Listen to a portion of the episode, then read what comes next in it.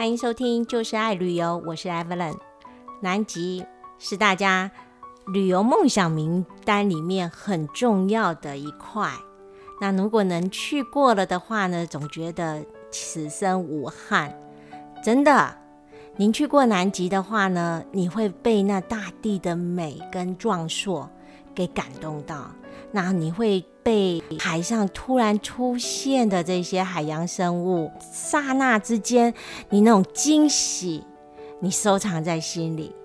还有，当你上到岸上，看到那些走起路来颠颠扑扑可爱的企鹅的时候，你会觉得啊，我真的好幸福，很高兴我能够目前为止有两次的机会到南极去。一次是在二零一二年，一次就在今年一月份去过南极。每次在那里，我都会先寻找我很喜欢的一种鸟类，它叫北极燕鸥。好奇怪哦，你在南极怎么会去寻找北极燕鸥呢？这种鸟呢很特别，它是全世界飞行最远、迁徙的区域刚好跨两极之间的一种候鸟。它呢，在北极夏天的时候呢，在那边繁殖，生下它们的后一代。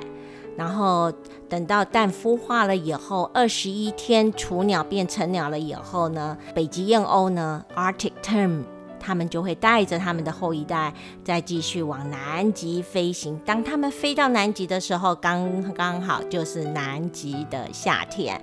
所以呢，北极燕鸥呢，一年它要过两个夏天。那它是一路飞一路飞都不停息吗？不是的，科学家呢也很好奇，于是呢，科学家呢在格陵兰呢非常辛苦的做抓到几只北极燕鸥，帮他们绑上这些晶片，然后放走了以后呢，要等一年以后他们回来呢，才能够再去。找这些有特殊晶片的这些北极燕鸥，取下晶片，再知道它们怎么飞。跟大家分享为什么很喜欢北极燕鸥。有一句成语叫“比翼双飞”，它们真的就是这样子的一个候鸟。他们呢一辈子固定一个伴侣。当这些公的北极燕鸥向母的北极燕鸥求情的时候呢，它就会去海里面钓鱼。那谁钓的鱼呢最大呢？通常母的北极燕鸥就会选大鱼，接受它的鱼。然后意思就是说，好，我接受你的求婚。那一旦接受了求婚了以后呢，不是马上他们就进行交配哦，不是。母燕鸥呢，跟公燕鸥呢，他们会现在在空中呢，先追逐，先从一定距离的追逐，我飞上，你跟着我飞上，飞下就飞下，这样子，一直慢慢的把这个距离拉近。等到拉近了以后，他们会用翅膀去拥抱对方，在空中哦，就好像飞舞一样。这样子，他们觉得嗯不错，你就是我该在选寻寻觅觅的伴侣了。以后呢，还同样在空中哦，他们就会用他们的嘴会互相的亲吻。亲吻完了以后呢，他们会有那种俯冲直上天的这种比较激烈性的活动。那就过了这些体能测验了以后，他们才会真正的去找到窝方，然后进行交配。之后呢，就产下他们的宝宝，他们就很拼命的帮宝宝喂饱哦。那雏鸟就二十一天就变成鸟，羽翼已丰。这时候呢，他们就跟着他的爸爸妈妈，就由北极出发，差不多时间来到了北极的秋天，要往南极迁徙了。那也因为一夫一妻制的关系。刚刚我们说，科学人员他是很辛苦才能够抓到这些鸟。为什么？因为一旦他们呢在孵蛋的期间，就是他在他们巢的旁边，他们随时都会盯着看。那盯着看呢，如果你要过去呢，要去抓现在正在孵蛋的这个母燕鸥的的话呢？你只要进到他们的范围，北极燕鸥是有很强的领域感的，它就会从空中下来，用它嘴会一直啄你，毫不留情的啄哈。所以这些科学家呢，每次抓完了一群了以后呢，啊，喉咙也受伤，头发也掉了几撮，然后身体更不用讲哈。那他们的攻击是很猛烈的。啊，那大概通常呢，他们一群呢二三十只左右，就一直往南飞。根据科学家的晶片显示啊，呃，吉燕鸥它们飞的时候呢，它们中间其实是跟着食物在做停留，也就是他们会在太平洋呢，尤其是在印度洋那边呢，他们会做比较稍微久一点的停留，因为那边呢刚好可以提供他们很多的食物源，然后慢慢的、慢慢的才移到。南极来到了南极，又找了他们适合的巢，就在这边过他们第二个夏天。这样来回北极、南极之间呢，他们每一次的迁徙呢，来回就大概三万公里。那一只北极燕鸥呢，大概活最久可以在三十年左右。所以我们把它算一算哈，就发觉到说，它如果一辈子活到三十岁，它刚刚好可以地球跟月球之间来回三趟。不简单吧？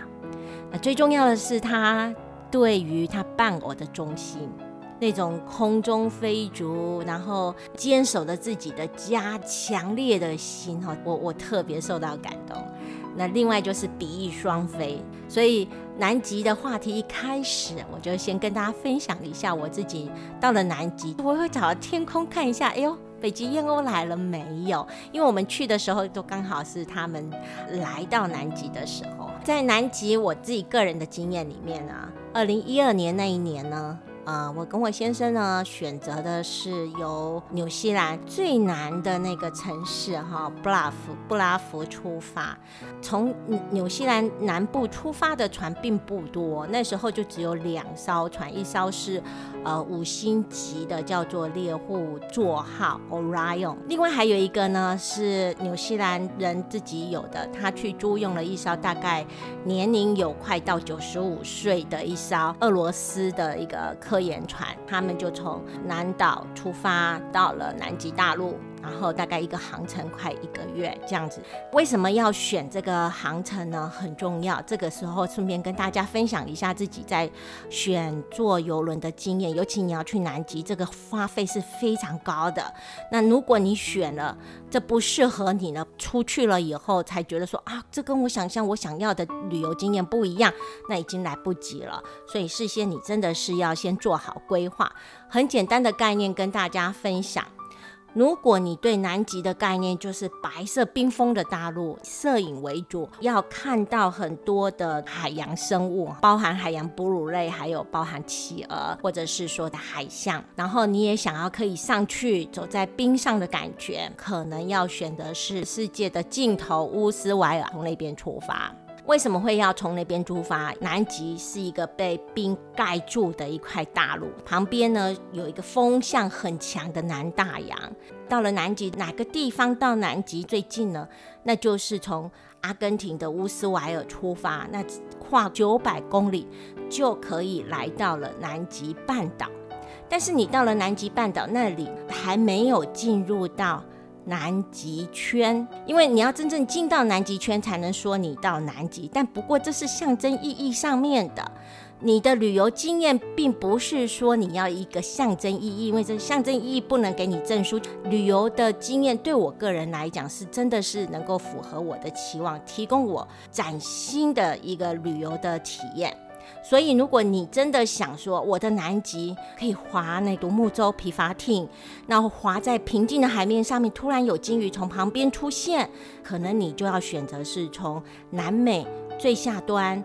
阿根廷的乌斯怀尔出发，在那里大部分的及探险的游轮、商用商用的游轮都是从那里出发，作为其十天到十四天，甚至到二十一天不同的航程，所以九百公里就是一个很重要的指标。可是，如果你觉得我到南极，我真的很想踏上那块大陆，我要看真正的南极，我真的要进到南极圈里面。大部分呢会选择这样的旅客呢，他们通常都是已经去过了，从南美出发，然后到南极半岛的这个行程哦，他们觉得很开心。可是都会觉得说，哦，如果我还有机会的话，就会试着从纽西兰或澳洲直接下到南极大陆。南极大陆它整个冰封的平均的边缘，大概两个地方你可以登陆，一个是在罗斯海。Ross Sea，那也就是纽澳往南航行的地方，另外一个就是 Antarctica Peninsula，就是南极半岛。那南极半岛呢，因为它还没进到南极圈里面，所以它那个地方呢，冰冻的情况呢，比较没像在南极大陆那么的整个冰封，所以你要上到岸上去，还有所有的这些海洋生物也都聚集在这里，因为在这里的食物来源最多，它们会在那出现的几率会比较高。那你到了南极大陆呢？出现几率高不高呢？也会高，但是它们通常离你很远，因为海域比较宽广，然后它们的食物来源也比较散，所以你不能去预测它们会从哪里出来，密集度就没有像从南美直接下到南极半岛的那么的密集。好，所以如果你选择要去南极的旅游的话，我通常会建议第一次的旅游者，你可以就从南美，就是从阿根廷乌斯怀尔出发，然后过了很辛苦的德瑞克海峡 （Drake Passage），然后之后再来到南极半岛。那你在南极半岛就可以体验到你所期待的南极的呃大陆景象。还有这些海洋生物，还有你要看的东西，基本上在这里你都可以体验得到，才能让你觉得值回票价。那如果你想要从纽西兰或澳洲深入下去，那这里呢，距离南极大陆又差不多有三千六百公里。所以回到我二零一二年，我们会呃那年我们特别。选了就是直接就登上南极大陆，为什么？因为它刚刚好是人类发现南极点一百周年，所以我们就特别的选的那艘船，刚好那艘船就是纪念这一百周年，要去追随这些前人的步伐。然后去体验一下，为什么他呃一百年前他们在设备这么有限的情况之下，怎么能够还能到了南极点？然后这些英雄们他们的他们伟大的事迹，将来的节目里面再跟大家做分享。这个航程前面很辛苦的，就是八天都没办法上岸。到南极，你心里呢必须要有一个很健全的一个建设。那是什么呢？浪会很剧烈，尤其是刚开始。为什么？因为南极南大洋它风向是很强的，所以前几天呢，你都会要的晕船的准备。就算是你不晕船，你都必须要准备。通常呢，游轮上面都会有提供这些呃晕船的药。呃，每一艘游轮都会有船医。那如果你晕船的严重的话，他就可以给你打晕船针。最好的晕船药就是在船上贩卖的。说真的，那那个才会有效。甚至五星级的游轮，他就免费提供给你，告诉你这是白天吃的，不会睡的；晚上再吃的是比较好睡的。我们那时候呢，船也不太大，船呢大概是五千吨左右。从布拉福航行出去，那时候是南纬，大概是在四十五度左右。一第一天浪就大了哈，第二天那个浪你根本就是不太站得稳。那因为五星级的游轮，它房间里面的呃设备是非常的舒服豪华，所以你会很快就忘记。可是我到下午我就受不了了，因为还有同行的团友，所以先照顾他们，先带船医去看他们。我到最后也是后来受不了，就是打晕船针。那那天晚上我记得很清楚，那天晚上呢，在船长会有一个欢迎的晚会，我没办法去参加，大家都已经好了，都可以去参加了。我在房间里面躺一躺呢，后来去用个晚餐回来，发觉哎，上面多了一条安全带。船公司告诉我们，今天晚上浪会更大，所以请我们在床上呢要把安全带给绑紧。那这样子呢，你比较好睡，否则这样子摇晃呢，你的身体会晃来晃去，晃来晃去，你就反而不好睡。我们真的把它绑紧了。不过我觉得我可能个儿比较小，所以呢，它在晃的时候呢，我是靠墙的那一边，所以到了墙还要用脚踢一下才能把自己踢回来哦。这个是从纽西兰往呃南极大陆去走的方向。可是如果你从南美下去的话呢，那就是第一晚最辛苦到。第一晚跟第二个白天一样，同样的道理，他们要过的是德瑞克海峡，因为这德瑞克海峡呢是以前呢几百年前所有的物资呢要运送呢来往于美洲跟亚洲之间呢，他们都要通过这德瑞克海峡，所以这边是叫做船只的乱葬岗，所以那那边的浪也是很可怕，所以你一定要做好你会晕船的准备。可是为了要去到南极。这一点小小的辛苦不算辛苦。当你到了南极，当你看到看到那景象的时候，你才会觉得啊，不辛苦，我真的到了南极了，那种感觉是非常棒的。顺便聊一下，南极呢名字是怎么来？我们中文讲很简单，它。言简意赅，北极就北方的极顶点嘛，南极就是南最南的极顶点嘛。至于英文呢，Antarctica 它是怎么来的，就很好玩。的确是有呃南极星，但南极星呢它很不明显。当时候呢，人类的居住的区域呢也没有南下到这么南，所以呢没有记载到所谓的南极星。在希腊帝国的时候呢，他们关心的人呢，就记录到大熊座里面有一颗最亮的星啊，北极星。他们给它一个名字叫做 Arctos，所以 Arctos Arctic 北极就过来了啊。他们就认为在 Arctos 下面，当时候地球还不认为是圆的，但是是最北的地方，他们就会认为这个就是 Arctic，所以在英文里面就是北极。他们相信它有对点呢，就是 ant 就是反的意思，所以 Antarctica 是这么来的。可是这个地方呢，是全世界最干燥的地方，所以我们如果说南极呢，其实它最南的地方是很干燥的，所以你说它是最冷被冰封住的沙漠都不为过。如果您要到南极，什么时候最好？当然是夏天。二零一二年那一次我们去的的时候呢，刚好经历过永昼，太阳在永昼的时候一直下到海平面，等到它那个碰到海平面，就那么三十秒的时间，它又开始又回来了。我说的有一点夸张，但的确我们当时候看的是这样。我们那时候船长就告诉我们，还有探险队长他们就告诉我们说：“哦，请你们注意啊，今天晚上你会看到永昼的现象，但是它下去了海平面马上就升起来。那那时候它碰到海平面的时候会产生一个绿光。如果你看到那个绿光，幸福一定跟随着你哦。那我们那一天呢也是比较惊险一点，我们刚好碰到一块很大块很大块的冰山哦。”船加足马力开哈，还需要开好一阵子才能离开。想说天哪，快追不上了！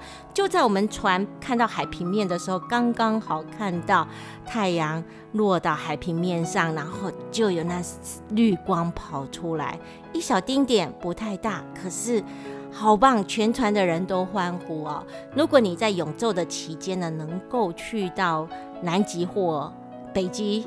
那你就要注意一下这个幸福绿光，因为那个是一个非常瞬间地理自然景象的时候啊，真的很震撼。你就会发觉我的梦想已经有一部分开始回收了。当我到南极的时候，尤其是二零一二年这个行程，还有一个海上一个特殊的景象——海冰。海冰是这样一个情形，到傍晚的时候，温温度降低的关系，它开始会结一层一层的薄冰。那这一层一层的薄冰呢，它结了不是整片结的，它是。一小块一小块结的，真的是到现在忘不了。那天下午，因为那时候的太阳基本上下山大概只有一两个小时而已，快要西下了哦。那个夕阳是斜射的嘛，海上的海冰刚刚结起来，那它结起来的话就好大一片，可是呢，薄薄的冰的周围呢就会卷起来。那就好像好大好大一片的荷叶一样。如果你有去过啊亚马逊河，或者你有去过东南亚，你看过那个超大的荷叶的话，就是像那个情形，所以它就会结起海冰，就会先结起薄薄的荷叶冰，一片片一片片一片片接连到无际的天际，然后刚好你就看到夕阳就在那里，那种感觉刹那间我真的以为自己上了天堂。然后你会觉得，哦，就在那个呃太阳下山的地方，好像观世音就会出现，因为那个光芒啊，那个射出来的光芒，让你神圣到让你觉得纯净到世间没有，只有天上有，而我现在就在天上飞在人间，那种仙境般的感觉。所以，如果你有机会看到的话，其实选择一个啊，就是夏天又永昼，能可能航行再难一点。所以，如果你就算是从南美出发也行，把你航行的时间拉长一点，那你想要看到这种海面结冰的可能性就会比较高。另外呢，在极地呢，他们最怕这种冰，为什么？这种冰呢，刚开始结的是薄的，很漂亮。我刚刚讲的，哇，神圣到让你觉得自己像是在仙境哦。可是慢慢它会结，越结越。越结越厚，越结越厚。所以早期的南极的英雄们呢，他们常常都是栽在这里。那时候设备不是很够，也不肯赶快离开。而海上的这些冰块呢，结成了以后，那时候一百年前的船呢，可不是所谓的破冰船哦。呃，所以他们就会。被这些海冰呢给结在这些冰里面，而海冰一片一片连接了以后呢，就会开始就会增长它们的厚度，然后之后一片一片连接，整个一望无际过去，就会看到整片的海洋都变成白色的。要是它还结的厚度不太够的话，你还可以进行，可是你就会发觉，当你在往南的的时候，总是会碰到那个厚度已经结得很深的，那你船就会被冻在这个 pack ice，我们叫片冰。城里面，这就是一百年前他们最怕的。多少英雄好汉就是因为船被结冻在这里，而他们的气候又不可测。气候不可测的情况之下，如气温一直都是很糟，结越深，所以到最后呢，船根本就不能动。船员呢，他们就只能下到呃冰上来，就这样随着冰漂流漂流，在三个月、六个月、一年。到最后，那个船呢，因为冰也会结，就会把那个船给压碎。这些探险队或海员，他们后来通常都是能够回来的，没有几个人。这是一百年前在南极航行记录。下一次呢，节目里面呢，再跟大家聊一下这些南极英雄们。感谢您的收听，拜拜。